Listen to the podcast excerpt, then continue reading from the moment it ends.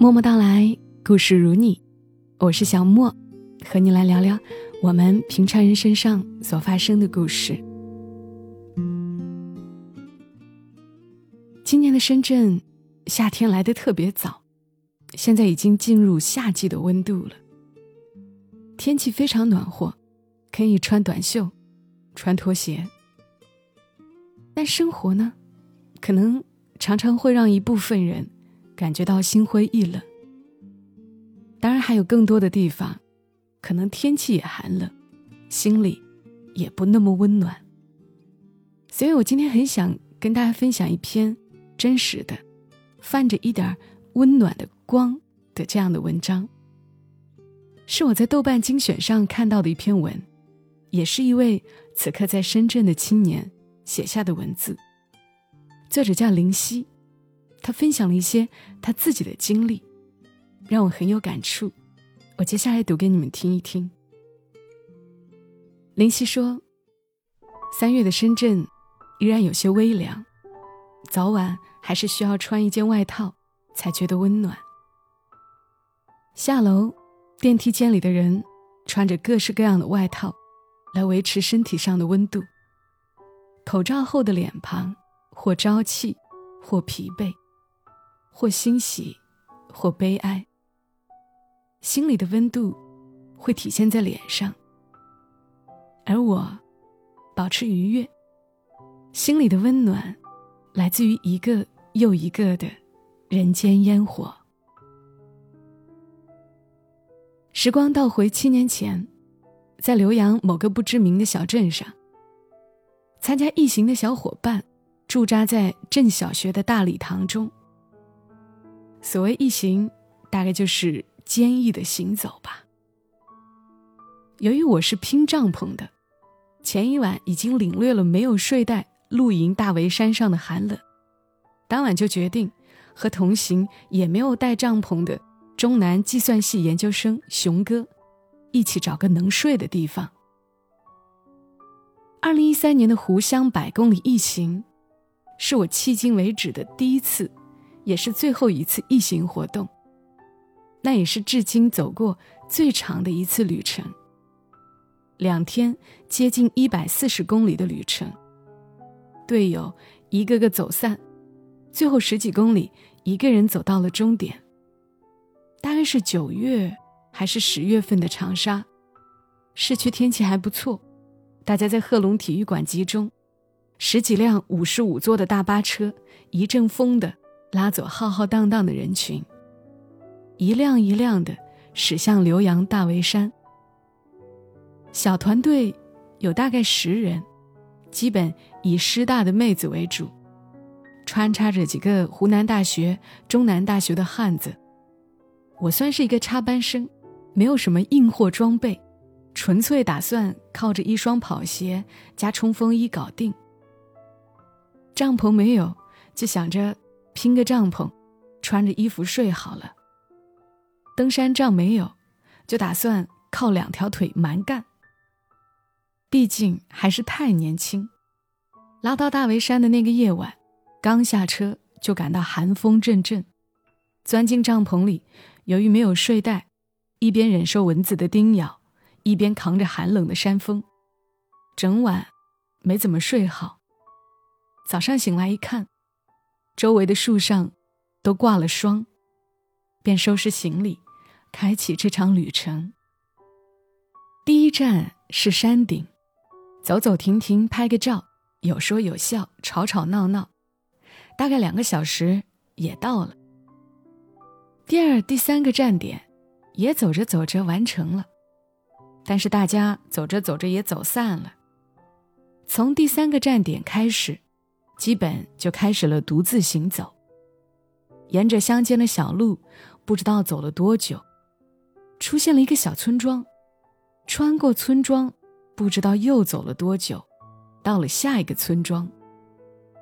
终于晚上9点左右，到达了中途露营点，某镇上的小学大礼堂。大礼堂已经收拾一空，都是一行者的帐篷。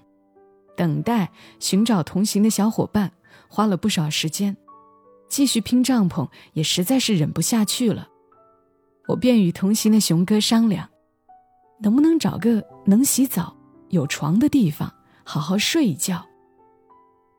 然而小镇实在太小，周围的宾馆早已被先到的或是准备充分的一行者们预定，我们便又灰溜溜地回到了学校。大礼堂不远是教师宿舍之类的建筑，我和熊哥灵机一动，打算去讨个方便。那就从一单元一楼的左手边开始吧。开门的是一位戴着眼镜的中年男人，我已经记不清他的相貌，但我感觉他一定是这里的教师。说明来意，想借宿一晚后，他爽快地同意了，招呼我们进门后，安排老婆烧水、泡茶、下挂面。他们的女儿像看着外来物种一样，对我们充满了好奇。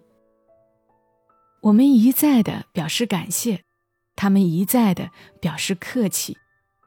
环境里充满着尴尬，而后一杯热茶下肚后，氛围逐渐轻松了起来。中年男人一辈子待在镇上，老婆是本地人，普通话也不会说。他去过省城长沙几次，知道湖南大学和中南大学。刚好我和熊哥学校的牌子给他带来了最初的好感。一来二去，我们吹牛谈着城里的新鲜事儿，他们饶有兴趣地听着。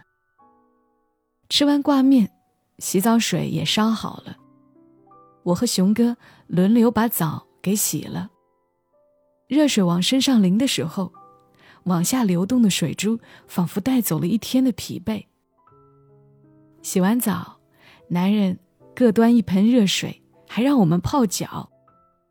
我和熊哥感动得不行，千恩万谢。睡觉的时候，我们再三强调，我们打地铺就好，睡沙发就好。然而他坚持让女儿跟他们夫妻睡，把女儿的房间留给了我和熊哥，给我和熊哥每个人发了一床厚厚的被子。那晚睡得很香，这大概是所有一行者旅途中最温暖的一个夜晚吧。起床后和熊哥商量着，直接给钱，他们应该不会要，便掏出几张钱，默默放在枕头下，便告辞。7年过去了，这份温暖不时浮现，他们的女儿应该也已经长大。期待当初的这份好奇能够让她更好地探索这个世界，拥有一个更好的前程。当年匆忙竟没有留下任何的联系方式，便匆匆告辞。现在我竟说不出那是什么镇，什么小学，只记得那天给予我温暖的陌生人。希望我能将你们给予我的温暖传递给下一个需要他的人。2020年的冬季也是一个寒冷的冬季。对，我住的蛋壳公寓爆雷了。白天的工作忙忙碌碌，每天下班后总担心一回到门口，行李已经被扔了出来。已经联系不上管家，微贷每个月依然是照常扣费，水电费依然是在蛋壳 APP 上缴纳。我只想着有一天没一天的过日子，浑浑噩噩，破罐破摔。生活已经这么差了，应该再也差不到哪里去了吧。不久后，广州一位年轻人被这最后的稻草压垮，跳了。北京也有一位女孩不堪重负，跳了。真的到了恐怕再不及时出手，后果十分严重的时候，微贷发通告可以暂缓扣费了。某日回家时，门口便贴着一张告示，请联系业主 X 先生，微信号是某某某某。怀着惊诧又忐忑的心情，我联系上了业主。业主有4小时的时差，掐指一算，应该就是在中东了。业主首先表达了自10月份起就没有收到租金的情况。在惶恐业主将要表达不给钱就滚蛋的焦虑中，业主却表示特别能理解现在的年轻人，并表示先安心地住着，我们自理水电物业即可。再后来协助与蛋壳解约、与微贷发表声明等等事情，业主也是全力配合，尽可能将我们的损失降到最低。在自身利益已经受到较大损害的时候，依然想着如何保证他人的利益。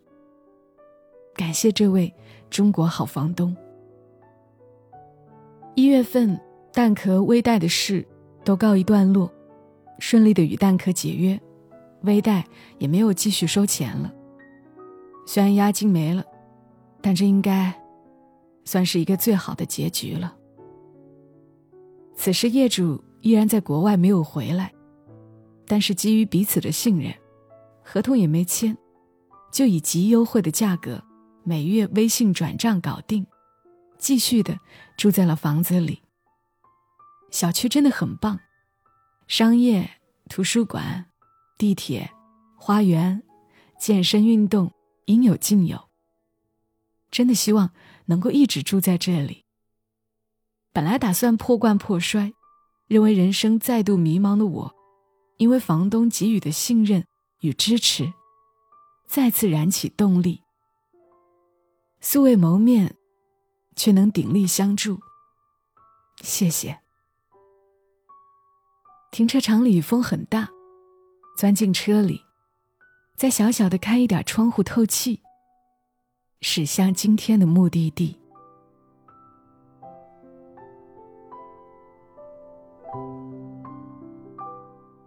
好啦，以上的文字其实算得上是林夕被收留的经历，2次被收留的经历。